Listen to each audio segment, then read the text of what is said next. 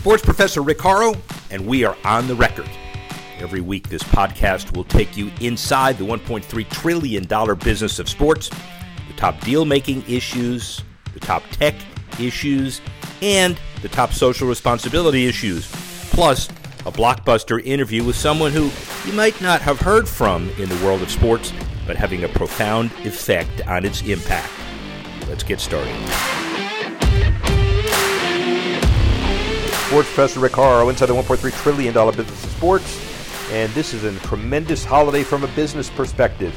You have the NBA quadruple header.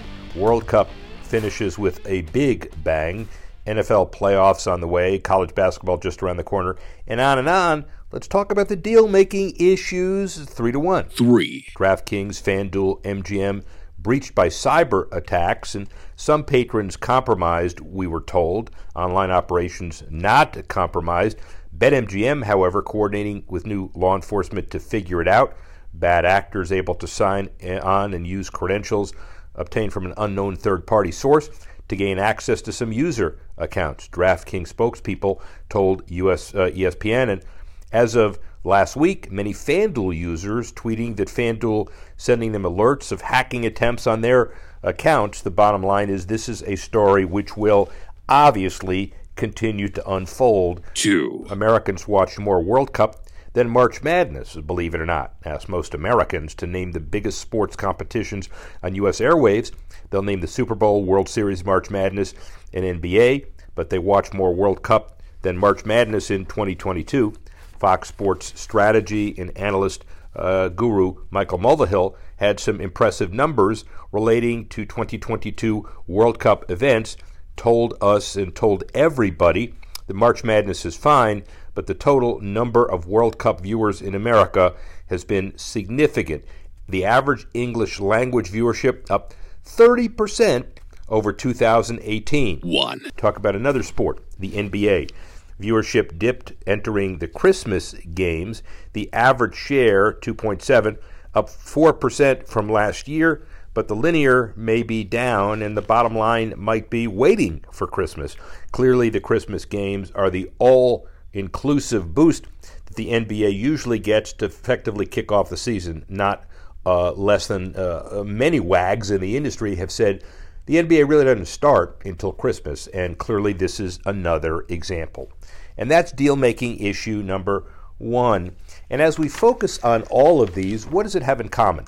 Television, content, entrepreneurialism, and yet a new sports entity enters the fray. Scripps Sports with Brian Lawler, who's been the local media president of Scripps since 2009.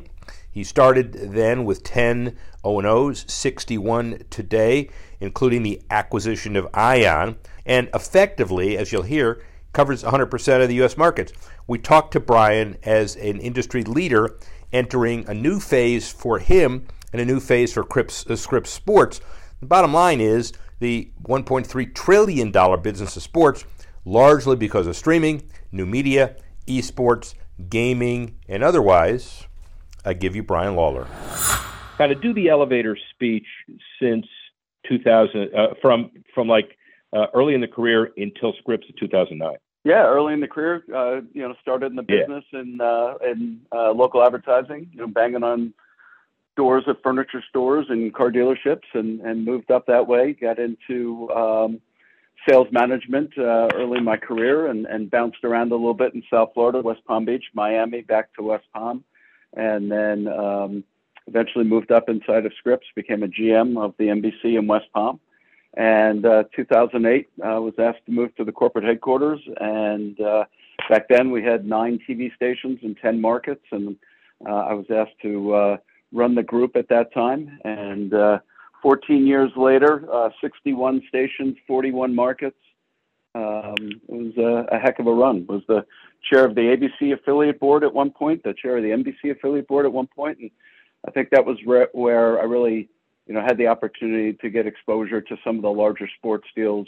You know, in those role, uh, roles, was working with people like De- Dick Ebersol at NBC as they were trying to put together, you know, a big long-term uh, Olympic deal and some of the NFL deals, worked with uh, ABC, and you know my role as chair of the ABC affiliate board there. You know, really was trying to uh, help them understand the opportunity to bring more sports away from ESPN and over to ABC. And um, so when Jimmy Pitaro took over running ESPN a couple of weeks later, I was up in in um, Connecticut and meeting with him and kind of talking about how you know maybe a- ABC could play a bigger role and the affiliates could be more supportive, uh, bringing sports over. And so uh, you know, I, I feel like I've been hanging around sports and help you know support uh, you know what many of the deals that ultimately wound up in, in broadcast and supported many of the affiliates around the country. Well, Brian, you know the the evolution of the sports business has been clear from the old Wild West days to date. We have a, a book that just celebrated kind of the 50th anniversary of the sports business, broadly defined. But one of the pieces that I think has gone through the largest evolution has been has been media. You know, there were obviously times where local O and O and then local media uh, opportunities prevailed, and then the regionals with the rights deals, and then the uh, evaluation and evolution of that. Uh, you know, kind of the thumbnail history of that from your perspective, and how you guys are very well equipped today to be on top of that food chain. Yeah, look, I think you're spot on. I think if you go back to you know 70s into the 80s and even before, you know, uh, sports rights were on television, right? And so I grew up in on Long Island, and so the Mets were on WOR Channel Nine, and the Yankees were on Pix, and it was free over the air broadcast, and everyone got to see it. And you watched every game, and you listened to every game, and then you know in the 80s as cable started to gain a lot of momentum, the launch of ESPN, and you know suddenly there were more sports and and you know more brands around sports, and then suddenly regional sports networks started to come as as cable and satellite was exploding, and really there wasn't a lot of innovation that happened then. You know, kind of over a 20, almost 30 year period.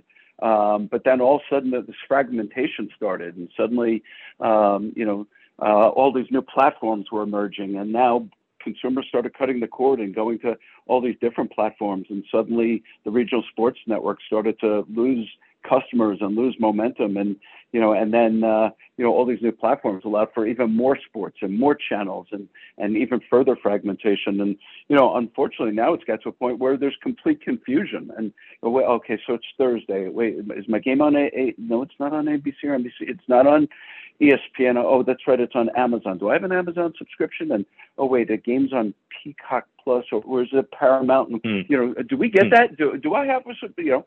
And sports has moved everywhere and it's created immense confusion and of course, you know, now we see just the rapid, you know, uh, acceleration of cord cutting and, and, you know, RSNs used to have 70, 80% distribution into local markets, even more in some cases. And now, you know, it's 30, 40, you know, almost in most places, a, you know, a Major League Baseball team, an NBA team, an NHL team whose primary distribution platform is on a regional sports network, they're reaching less than half of all of the households in the market. In some cases, it's a third of all the households in the market. And that's a problem. If your business model only allows you to reach half or a third of your audience uh, and your potential customers, I think you got a problem. And that's the problem we're trying to solve for now. And we think we have the, the platform to be able to do that and we'll get into Ion and, and your acquisitions and your, you know, your brilliant strategy in a, in a second. But overlay yep. what you just said, which was brilliant in its confusion, because that's exactly where it is with the pandemic. Yep. And so when you emerge from the back end of the pandemic, you have people scrambling to survive, scrambling yep. to share best practices, and pr- scrambling to uh, amalgamate. Uh, and do you find it kind of interesting that the the evolution of the business went from uh, what you described at a at a rapid but but fairly predictable space to this enormous speed of uh, streaming and and the the uh, teams retaining rights and studio capabilities and on and on and on. Is it is it the you know the media world evolving on steroids? What what's going on? Yeah, I think that's right. I think that you're right. That people have spent so much time at home that they had such an appetite to consume so much more content because you couldn't leave the house. And so they started, you know, signing up for all these streaming services. They realized this is all new content and a massive amount of content. But also at the same time, you know, many people were laid off and, and you know, people, you know, were furloughed and things like that. And they realized I can't afford, you know, this big bundle that I'm paying for anymore. And so I think all of that sort of hit at once and set up what you're describing that, you know, they found these new platforms and a lot of new content. and they subscribed to those things, and thus accelerated the cord cutting um, that now really launched the direct to consumer platforms. Uh, but that is what is ultimately arriving at a challenge for these sports teams and leagues to figure out how they, you know, how do they find the masses again. Um, and for the consumer who are also confused and saying, I can't even figure out where, you know, my local sports teams are. And it's amazing how many, you know, really good sports fans that I'm friends with who say, I don't watch any of the games because I don't subscribe to the, a service that provides those games. Yeah, and then so 61 stations and the Ion acquisition later. I find it brilliant that your press release refers to 100% of the U.S. TV markets. You can't get any better than that. So you're talking about over the air, and pay TV, and connected TV. How are you putting all that together? Yeah, look, I think that's the opportunity that we bring. And as we're meeting with teams and leagues, I think they're leaning in and saying, wow, you know, my, my primary distribution now is through regional sports networks, and I'm reaching a third to half of all the households in my market. But we still have over the air broadcast, either network at ION or our local channels, that we're on cable, we're on satellite. In many cases, we have fast and OTT rights, and we're over the air, which means we reach 100% of the households, you know, in each market. And so I think that provides a tremendous opportunity, not for just the exposure for a team, you know, obviously the ability to reach 100% of your households versus 40 or 50 means, you know, the searchability, people flipping channels and, oh, you know, here's a, a, a Reds, uh, you know, Cardinals game. Now let me watch that. Let me get excited about these new players. Hey, I like that pitcher. Let me watch again and let me watch again. Um, so, you know, I think there's, you know, a, a lot of opportunity there. But beyond that, if you can engage, you know, two or three times as many people in your in your yeah. market, then you know, ticket sales go up potentially suite sales go up. Now you're selling more merchandise. Now as sports betting's rolling out, you get people more engaged. So the revenue opportunities go well beyond just, hey, you know, my my games and my 30 second commercials are being viewed by two or three times as many people. I think there's a whole well, new opportunity for all the new revenue streams associated with sports if I'm the team marketing guy or an owner and I hear Brian Lawler on the other side, what you're selling, I'm buying, pal. That's all I got to say. And, you know, when you think about the process here, you've got a uh, dynamic where you got a lot of clutter. I mean, you know, Sinclair's in the space in some context, but, you know, you got Amazon and Google effectively bidding for Sunday ticket, the NFL, and it's who's got the bigger yeah. billions, but everybody in between that is gobbling up local rights and generating some unique content. Content. What's your what will be your unique content proposition? Well, look, I think you know it, it's interesting. I don't think um, there's a lot of people with a lot of money in the space, as you just said, but I think it'll yeah. be interesting to see, for example, you know, the Apple deal with Major League Soccer. Does that wind up being good for soccer? For 10 right. years to be behind a paywall, direct to consumer, with very little visibility. I think there's you know what, two games a week or something that'll have national you know broadcast on, on cable. Um, but for the most part, if you don't you know subscribe to Apple and then subscribe to their you know soccer package for what is it, 15 bucks a month, you're not going to be able to stumble onto most games, and you're not going to be able to become a, a loyal, raving fan of your local team. And so, um, look, I think our, our propositions, you know, pretty straightforward. We reach 100% of households in our markets, whether it's with ION or with its our over-the-air channels, and it's our ability to create reach, and that reach will open up new fans for any team or league. And as I said, there's a lot of now business models that can be built, new business opportunities off of having full reach. And you know, beyond that, you know, Scripps is a content company. We're a journalism company. We're 144 years old. I think we have one of the best reputations you know, in uh, broadcast news in America. And so we're content creators. And so a partnership with us isn't just about us, um, you know, broadcasting your games and, and you know, uh, negotiating for rights. I think, you know, our interest is in being partners with people. Let's create content. Let's reimagine what a business relationship between a media company and a sports team is, and let's build businesses and new revenue streams off of that relationship and uh, I think you- and the exposure we have through you know our big you know over the air broadcast panels, I think provides a lot of opportunity beyond just broadcasting games. And I presume your experience at Scripps in acquiring local sports rights, whether it was the HBCU or, or the Big Squad, Sky or NWSL, yeah. will give you the ability to figure out how to do that as well. Yeah, absolutely. I mean, I, again, you know, local uh, sports rights aren't new to Scripps. This isn't a new, you know, while we, we're kind of putting ourselves out as, you know, this new division, the reality is, you know, we have a lot of the Monday Night Football rights that we've negotiated from Disney. We formed a partnership with Amazon, and in I think 11 of our markets, we have the Thursday night games in our local markets. Uh, we do have a bunch of the HBCU. Uh, we are the, the, the broadcast partner and and uh, the uh, media partner to the Big Sky Conference. Um, and that's a great example where the Big Sky Conference previously was with Root Sports, a, a, uh, a regional sports network, and we brought that over, and now it's on over-the-air broadcast. And I got to tell you, I was out the weekend before Thanksgiving at the Montana Montana State football game in Bozeman. And if you remember, ESPN did game day from out there. Yep. A beautiful minus three degree morning. Yeah. But it was incredible. And to put that game, think about it, there's no other professional sports in Montana. So you put the biggest game of the year on over the air broadcast in the five markets that we own TV stations in Montana. Our, the lowest household rating we had was 35 households, and it went up to a 42 household across the five markets.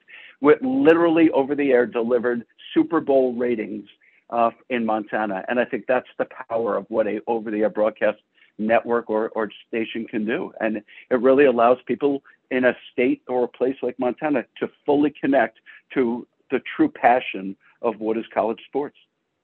Ladies and gentlemen, Brian Lawler doesn't deliver World Cup numbers, but it's Super Bowl numbers and it's Montana numbers relative to Big Sky. Don't fool around with it. A couple of general media questions before we depart.